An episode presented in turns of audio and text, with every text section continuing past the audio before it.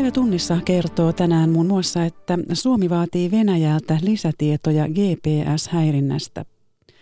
EU-maat pohtivat mahdollisia kurinpitotoimia Italiaa kohtaan maan taloudenpidon takia. Puhetta myös Suomen ilmastopäästöistä. Suomi voisi puolittaa päästönsä reilussa kymmenessä vuodessa, eikä se edes maksaisi niin paljon kuin on luultu, kertoo uusi raportti. Lisäksi tapaamme Suomeen Jemenin sotaa paenneen opettajan.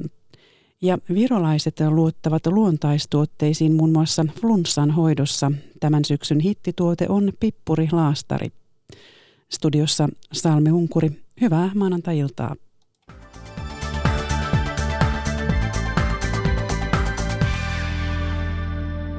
Suomi on esittänyt Venäjälle huolensa GPS-häirinnästä. Ulkoministeriön valtiosihteeri Matti Anttonen keskusteli asiasta aamupäivällä suurlähettiläs Pavel Kusnetsovin kanssa. Suomi odottaa Venäjältä lisätietoja ja vastuullista toimintaa. Ulkoministeriön mukaan lentoliikenteen turvallisuus kiinnostaa molempia osapuolia. Ministeriön turvallisuuspolitiikan ja kriisinhallinnan yksikön päällikkö Sari Rautio. Eli tosiaan Venäjän suurlähettiläs kutsuttiin tänään ulkoministeriöön ja hänelle ilmastiin huoli tästä GPS-häirinnästä, etenkin koska se voi aiheuttaa vaaraa siviililentoliikenteelle. Ja tässä keskustelussa edellytettiin Venäjältä lisätietoa ja vastuullista toimintaa.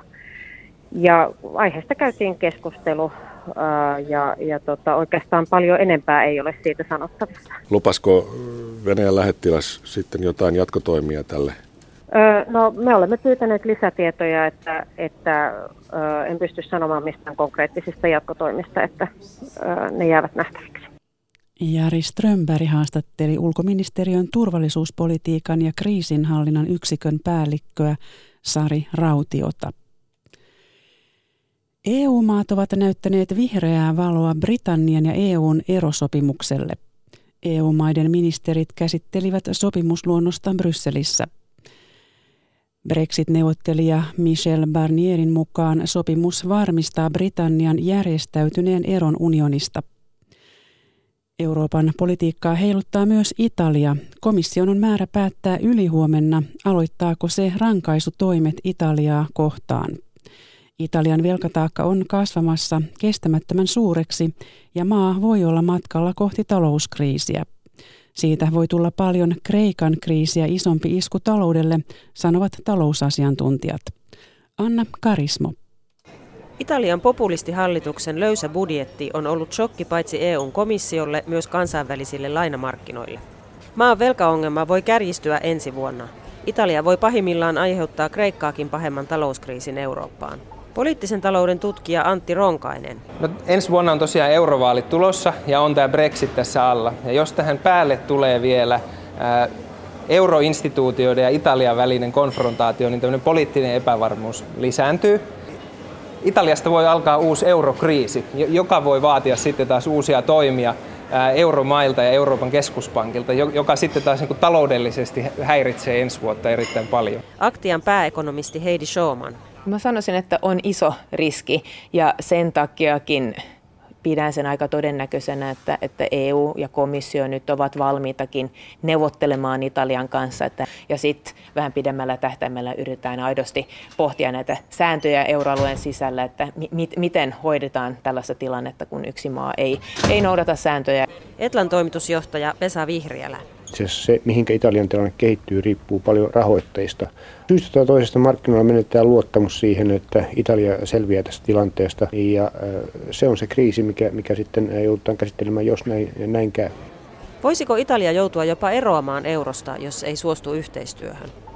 Heidi Schauman, No pidän sitä tässä vaiheessa epätodennäköisenä, mutta ei se ole mahdottomuus. Että, että on ehkä naivia ajatella, että, että euroalue ei, ei, ei voisi hajota. Antti Ronkainen. Mikäli halutaan mahdollisimman vähän harmia, niin se ero pitäisi kyllä neuvotella yhteisymmärryksessä, eikä tämmöisessä keskinäisessä sodankäynnissä. Vesa Vihriälä.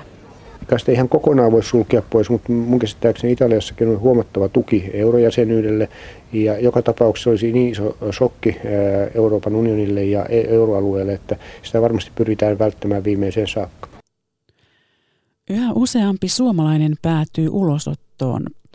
Ulosottoon päätyvien velallisten määrä on kasvanut muutamassa vuodessa kymmenillä tuhansilla ja perittävä rahasumma kaksinkertaistunut. Taustalla on muun muassa pienituloisten kasvava ahdinko sekä pikavippien tarjonta. Eero Mäntymaa. Martin Erik Rasin menetti työpaikkansa kymmenen vuotta sitten. Tämän jälkeen hän juuttui paperisotaan TE-toimiston kanssa, joka ei suostunut puoltamaan työttömyyskorvausta.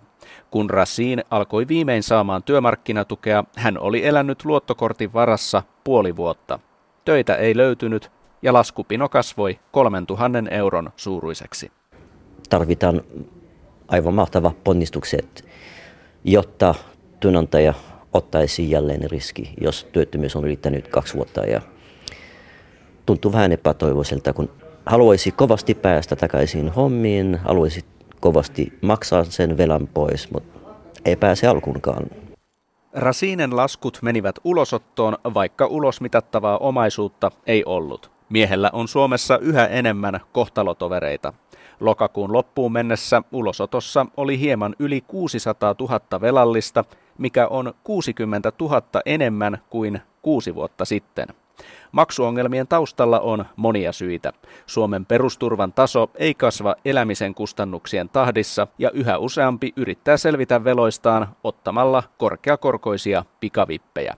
Velkakierteessä olevia auttavan takuusäätiön viestintäpäällikkö Minna Mattila. Meillä on paljon ihmisiä, joilla ei ole riittävästi rahaa elämiseen, perusturva on aika pieni. Ja kun luottoa saa helposti, kyllä me on nähty ja kuultu täällä, että, että ihan tämmöisellä peruspäivärahalla olevat ihmisetkin on saaneet luottoa markkinoilta. Jos joutuu noutamaan monta eri tukea, vaikka asumistuki, työttömyysturvaa ja sitten jos on liian korkea vuokra, mikä on aika yleinen tilanne nykymaailmassa etenkin Helsingissä, niin ei tarvitse muuta kuin yksi niistä tuesta viivästyä ja sitten se on siinä velkakierri lähtee. Martin Erik Rasinen tilanteessa on kuitenkin valoa horisontissa. Vuosi sitten hän pani aluille hallituksen aktiivimallia vastustavan kansalaisaloitteen ja oli voimakkaasti esillä julkisuudessa. Mahdollisesti osin medianäkyvyyden myötä hän sai eräältä säätiöltä tukea ja velkansa maksettua.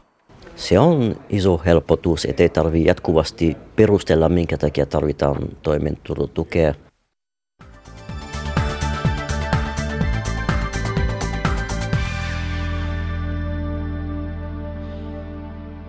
Seuraavaksi ilmastoasiaa.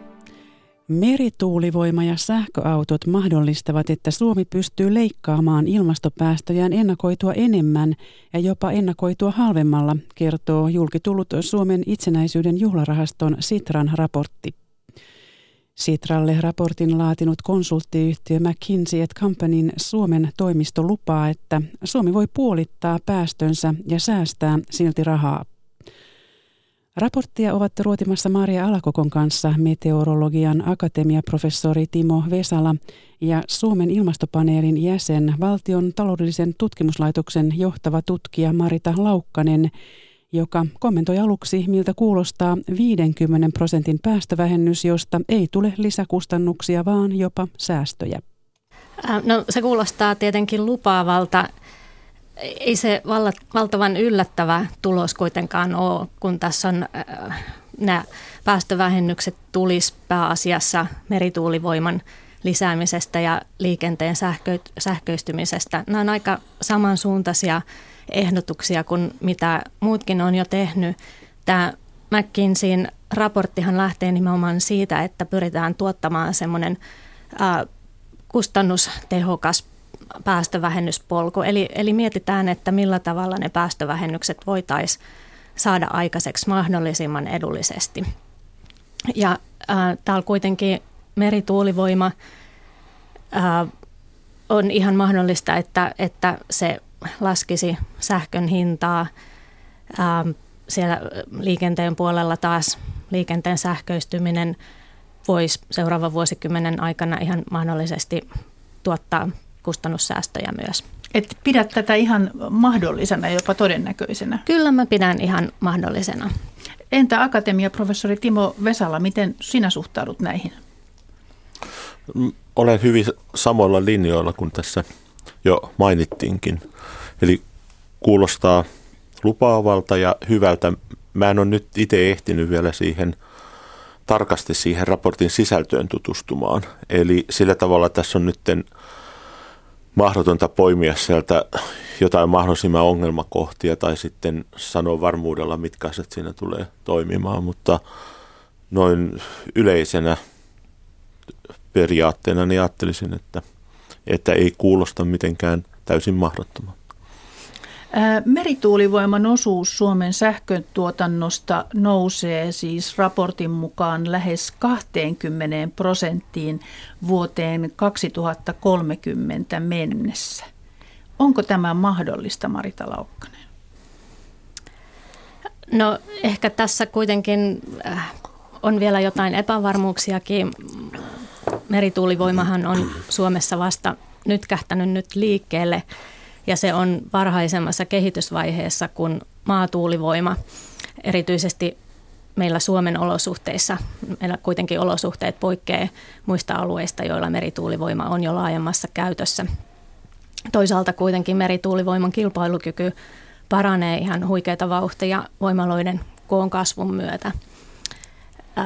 Mä en myöskään ole ehtinyt sillä tavalla vielä perehtyä tähän raporttiin, että minkälaista politiikkaohjausta siellä on sitten ajateltu merituulivoiman osalta. Nythän meillä just siirryttiin uuteen uusiutuvan energian tukimuotoon, jossa tuista käydään huutokauppaa.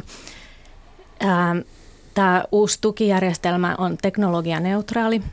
Siinä on monta hyvää puolta, mutta toisaalta tämmöisen teknologianeutraalin mallin huonona puolena taas voi pitää sitä, että, että siellä kun voiton vie se, joka lupaa rakentaa lisää kapasiteettia kaikista pienimmällä tuella, niin silloin siinä kilpailussa pärjää sellaiset tuotantomuodot, jotka on kaikista pisimmällä jo kehityksessä. Eli äh, nyt kun merituulivoima joutuu siellä kilpailemaan maatuulivoiman kanssa, äh, joka on kehityksessä pidemmällä, niin nähtäväksi jää, että, että miten nopeasti merituulivoima sitten alkaa meillä lisääntyä. Timo Vesala, minkälainen näkemys sinulla on tästä?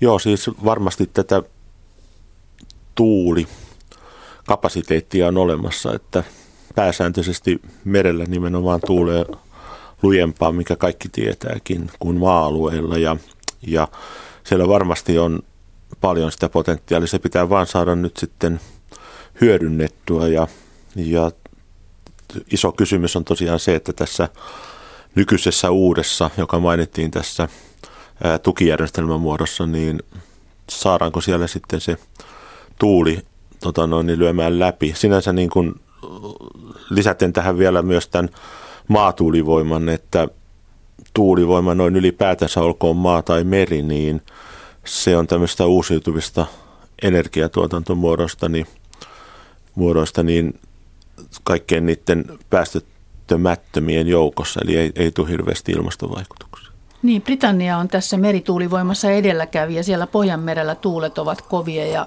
ja siellä on menestyksellisiä kokeiluja ja, ja siellä tuotetaan sitä. Mutta meillä on Porin tahkoluodon edustalla hyötytuulen merituulivoimalla toiminut nyt noin vuoden ajan ja siellä on 10 4,2 megawatin merituulivoimalaa. Mitä, mitä tuohon lähes 20 prosentin tavoitteeseen pääsy edellyttää? Kuinka paljon tätä pitää kasvattaa? No mä en osaa sanoa, että, että tarkalleen ottaen minkä verran ää, tarvitaan kuinka moninkertainen määrä tähän, tähän, tähän astiseen verrattuna. Toki täytyy myös muistaa, että Suomihan on osa pohjoismaista sähkömarkkinaa, eli meillä on tulossa lisää siirtoyhteyksiä Ruotsin ja Suomen välille tuonne pohjoiseen, niin silloin meidän sähköjärjestelmä ei ole pelkästään sen varassa, että minkä verran tuulivoimaa tuotetaan Suomessa, vaan vaan meillä voidaan hyödyntää myös sitä muuallakin Pohjoismaissa edelleenkin varmaan kasvussa olevaa tuulivoimatuotantoa. Kun tästä tuulivoimasta, niin viime vuonna tuulivoimalla tuotettiin energiateollisuuden mukaan 5,6 prosenttia sähköstä. Niin tämä kasvu merituulivoimalla pitää olla kyllä aikamoinen, koska jos se on nyt vasta niin kuin lähtökuopissa. Että aika, aika tällainen nopea kehitys pitää tässä olla? No kyseessä on toisaalta semmoinen verrattain varhaisen kehitysvaiheen tuotantomuoto, niin on ihan mahdollista, että siellä tehdään myös harppauksia. Sitran raportin mukaan yksi kustannustehokkaimmista tavoista vähentää päästöjä on bensalla ja diiselillä kulkevien polttomoottoriautojen korvaaminen sähköautoilla.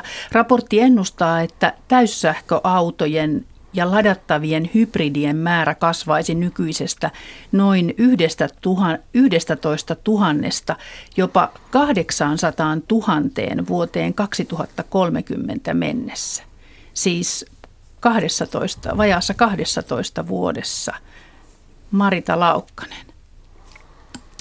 No tässäkin tarvittaisiin harppauksia, eli nyt meillä näiden äm, autojen osuus vuosittain myydöistä autoista on joitakin prosentteja ja jos tuonne 800 000 halutaan päästä 2030 mennessä, niin, niin meillä pitäisi tuossa vuosikymmenen loppupuolella varmaan olla vähintään kolme ää, jokaisesta neljästä myydystä autosta sähköauto tai hybridi. Eli aika rivakkaa kasvua siinä vaaditaan. Sitten toisaalta meillä latausverkkoa rakennetaan vasta ja se, että miten kattava tuo latausverkko on, vaikuttaa kuluttajien halukkuuteen hankkia sähköauto. Tässä varmaan on oma roolinsa sekä politiikkaohjauksella että sitten sillä, että minkälaisia sähköautoja, miten, minkä hintaisia sähköautoja sinne autovalmistajien mallistoihin tulee, millä aikataululla ja millaiseksi ne sähköauton kokonaiskustannukset sitten sen elinkaaren yli muodostuu.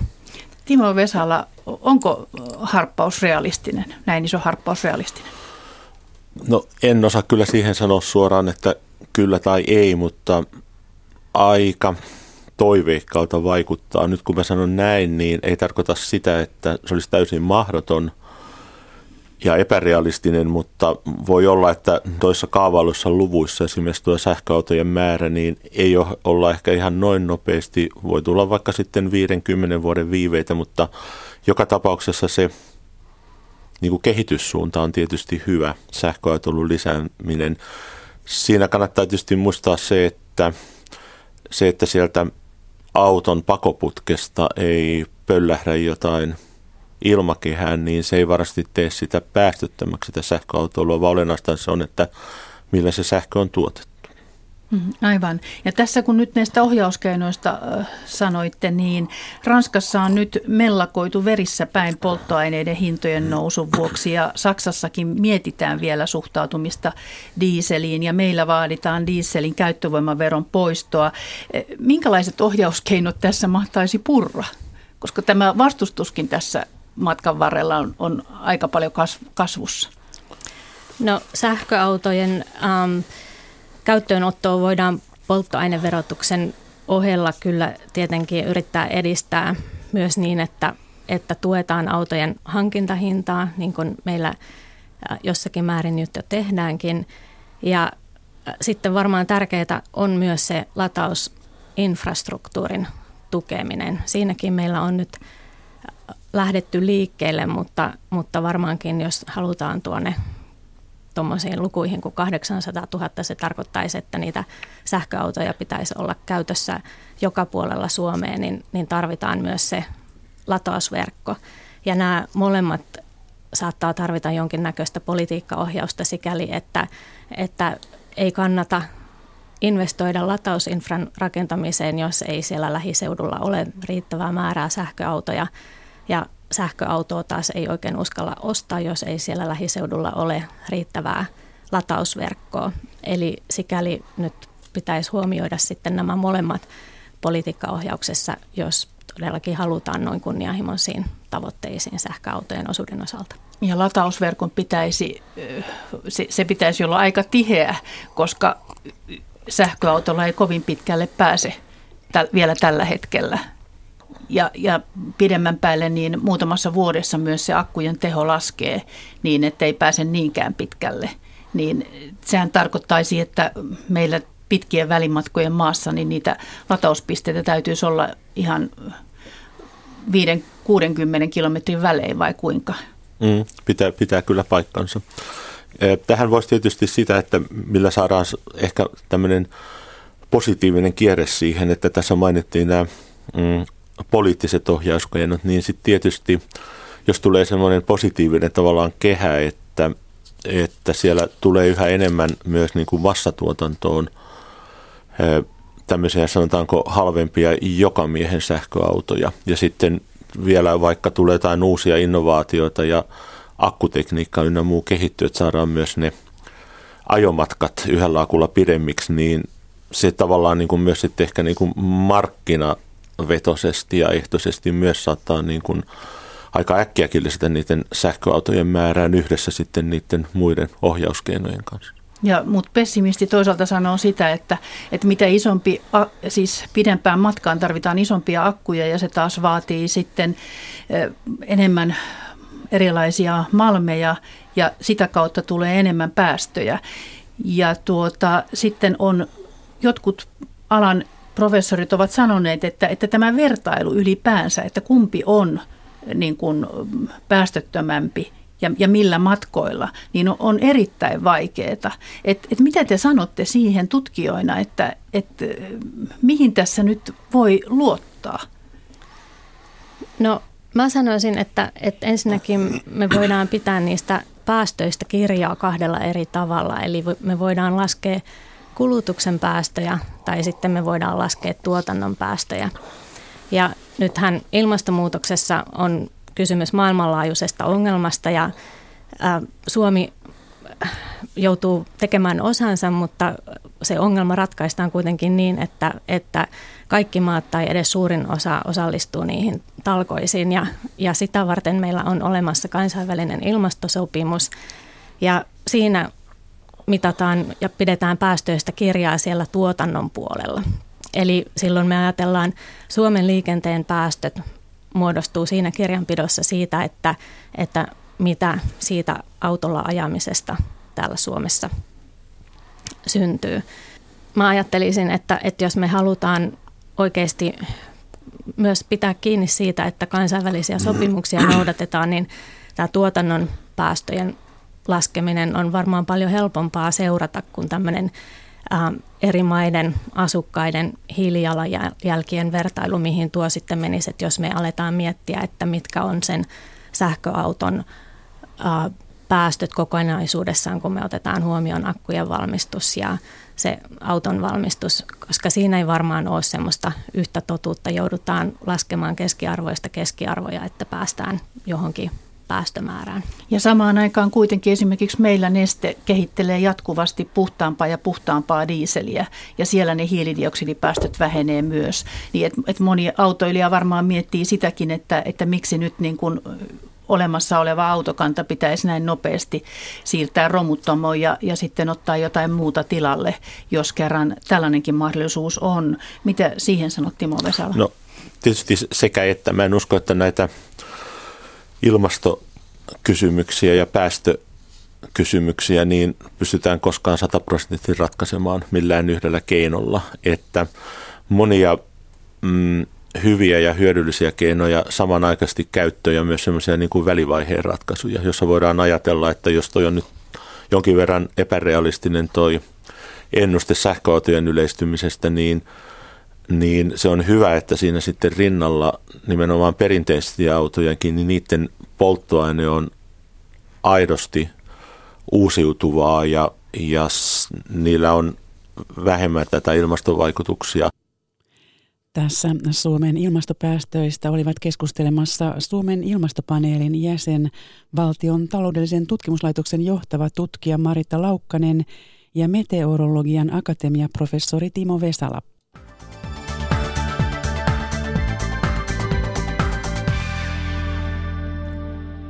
Sitten Jemeniin, jonka sodassa myös koulut ja yliopistot ovat joutuneet maalitauluiksi. Muun muassa Hodeidan kaupungin yliopisto on kärsinyt ilmaiskuista. Yksi entisistä opettajista on saanut turvaa Suomesta. In May 2015 my institution was completely destroyed by an airstrike. Tohtori Fatia Saham on mikrobiologi, joka työskenteli Hudeidan yliopistossa Jemenissä. Hän muistaa, kuinka ilmaisku osui lääketieteelliseen tiedekuntaan toukokuun lopussa 2015. Opiskelijat siirrettiin muualle, mutta Saudi-Arabian johtaman liittoman ilmaiskut jatkuivat. Saham lähti kesällä 2017 Jemenistä. Hän on nyt Suomessa apurahalla, jota rahoittavat kriisialueelta tulevia tutkijoita auttava yhdysvaltalaissäätiö ja opetushallitus. Suomeen on ohjelman kautta tullut kolme muutakin tutkijaa. Fatih Saham on nähnyt, kuinka sota tuhosi yliopiston. Hän oli luentosalissa, kun Hudeidan yliopiston lähelle tuli ilmaiskujen sarja. So uh, when the airstrikes started, I asked them to leave. They said no, continue. Opiskelijat eivät halunneet poistua. Sanoin, että sopihan se ja jatkoin luentoa, Saham kuvailee. Sitten lähistölle osui pommi, joka rikkoi ikkunat ja kaikki pyrkivät ulos. Yksi opiskelijoista jäi kuitenkin saliin. Fatiah Sahamin mielestä istumaan jäänyt naisopiskelija on esimerkki nuorten jemeniläisten toivottomuudesta. When the airstrikes started, I asked her to leave the hall. She didn't accept. She said, I wanna die. Tyttö kertoi minulle, että hänen äitinsä oli kuollut eikä hänkään halua elää. Sain hänet sentään suostuteltua ulos rakennuksesta, Saham kertoo. Fatia Saham sanoi, että Jemenissä myös yliopistoväki käynyt elonjäämistaistelua, eikä ole aikaa pohtia tutkimusta tai opetusta. Sahamin vanhemmat jäivät Hudeidaan ja hän pitää yhteyttä heihin lähes joka päivä, vaikka puhelin- ja nettiyhteydet katkeilevat. The situation is horrible. They don't want to terrify me, but I know. He eivät halua minun huolestuvan, mutta tiedän, että olot ovat hirvittävät. Jemenin tulevaisuutta Fatih Saham ei lähde ennustamaan, mutta hän kuvailee nyt kasvavia nuoria surulliseksi ja hyvin epäonniseksi sukupolveksi. Toimittajana oli Tom Kankkonen. Tänään on kerrottu, että huthi-kapinalliset sanovat keskeyttävänsä ohjusiskut Jemenissä. Ilmoitus tuli YK kehotuksen jälkeen. Myös saudijohtoinen koalitio aikoo keskeyttää hyökkäykset Hodeidan satamakaupunkiin, jossa on käyty taisteluita marraskuun aikana. Meksikon ja Yhdysvaltain rajalla ilmapiiri kiristyy siirtolaiskaravaanin takia. Tihuanan rajakaupungissa sadat paikalliset ihmiset osoittivat eilen mieltään kaupungissa odottavia siirtolaisia vastaan – Meksikon viranomaisten mukaan paine ei ole vähenemässä, koska raja-alueelle odotetaan lisää siirtolaisia. Saana Uusukainen. Lauantaina Tihuanaan saapui 3000 siirtolaista. Tunnelma kaupunkilaisten ja tulijoiden välillä alkaa olla kireä. Osa syyttää siirtolaisia hyökkäyksestä viranomaisten barrikaadeja vastaan. Mexico siempre ha sido una nación que ha abierto sus puertas a todo el necesitado. Meksiko on aina auttanut apua tarvitsevia, mutta on tapoja, joilla voin tulla kotiisi pyytämään apua. Tämä ei ole hyvä tapa. He hyökkäsivät maan viranomaisia vastaan. Näin ei voi tapahtua, sanoo Rafael de Jesus Armas. Siirtolaisten olot ovat kurjat. Moni nukkuu kadulla ja koko perhe on mukana. Son unos, no son todos. No podemos etiquetar a todos. Vain osa aiheuttaa ongelmia, ei kaikki.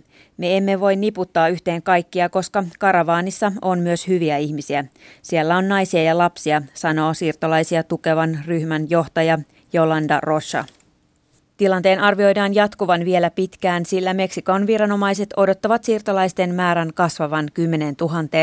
Siirtolainen muistuttaa, että he ovat vain läpikulkumatkalla. Tienen derecho a manifestarse, porque ellos no les gusta que nosotros estemos aquí, pero Heillä on oikeus osoittaa mieltä, koska he eivät pidä siitä, että olemme täällä. Meksikolaiset ovat kuitenkin hyviä ihmisiä. Me olemme samoja ihmisiä, mutta me olemme vain läpikulkumatkalla. Emme jää tänne, sanoo Karina Rosales. Odotus on pitkä, sillä Yhdysvaltojen rajaviranomaiset onnistuvat käsittelemään vain noin 100 turvapaikkahakemusta päivässä. Uutistoimisto AFPn tietojen mukaan myös El Salvadorista on lähdössä parin sadan ihmisen joukko kohti Yhdysvaltain rajaa. Lopuksi vielä Viroon, jossa flunssakausi selätetään luontaistuotteilla. Yrttejä ja muita vaihtoehtoisia lääkintämuotoja arvostetaan ja jopa lääkärit suosittelevat niitä hoidoksi moniin vaivoihin. Tämän syyskauden hittituote Virossa on pippuri-laastari, jota tullaan ostamaan Suomesta saakka, kertoo Tallinnasta Silja Massa. Jako apteekkeihin ja luontaistuotekauppoihin ei ole Virossa yhtä tiukka kuin Suomessa. Virolaisen apteekin hyllyltä löytyy esimerkiksi nokkosta, siitepölyä ja pakurikääpää. Laaja luontaistuotevalikoima houkuttelee apteekkeihin myös suomalaisturisteja. Turkulainen Mervi Kujanen tulee Viron luontaistuoteostoksille pari kertaa vuodessa. Homepaattisia lääkkeitä lähinnä ja sitten näitä luontaistuotteita, teetä ja pippurilaastaria. Miksi nimenomaan Tallinnasta tulet ostamaan näitä? No on edullisempia täällä ja homeopaattisia. Niin ei, näitä ei löydy Suomesta kyllä kaikkea. Kujasenkin ostoskorista löytyvä pippurilaastari on bestseller-tuote Viron apteekeissa näin syksyisin. Tallinnalainen apteekkari Kersti Möistys kertoo, että myös suomalaiset turistit kyselevät niitä yhä enemmän. Tullakse kysymään koko ajan just pippurilaastari. Nad on selline verevarustust parandava efektiga, et põhimõtteliselt, et Laastarin teho perustuu verenkierron parantamiseen. Laastari liimataan rintaan tai selkään ja siinä oleva pippuri saa aikaan lämmittävän tunteen, joka vähentää kipua ja avaa hengitysteitä. Pippurilaastarit ovat vanhaa kansanlääkintää, mutta niitä suosittelevat flunssan hoitoon myös tavalliset virolaiset lääkärit. Luontaistuotteet nähdäänkin Virossa tasavertaisina teollisten lääkkeiden kanssa. Kersti Möistys arvelee luontaistuotteiden arvostuksen kumpuavan maan historiasta – Monella virolaisella on juuret maaseudulla, jossa erilaisia lääkekasveja kasvatettiin omilla pihoilla. Kindlasti on ravimteed korjatud ise või apteegist ostetud selliseid alternatiivseid ravimeetodeid. Jokaisella virolaisella on varmasti kotona oma yrttivarasto, joko itse poimittu tai apteekista ostettu.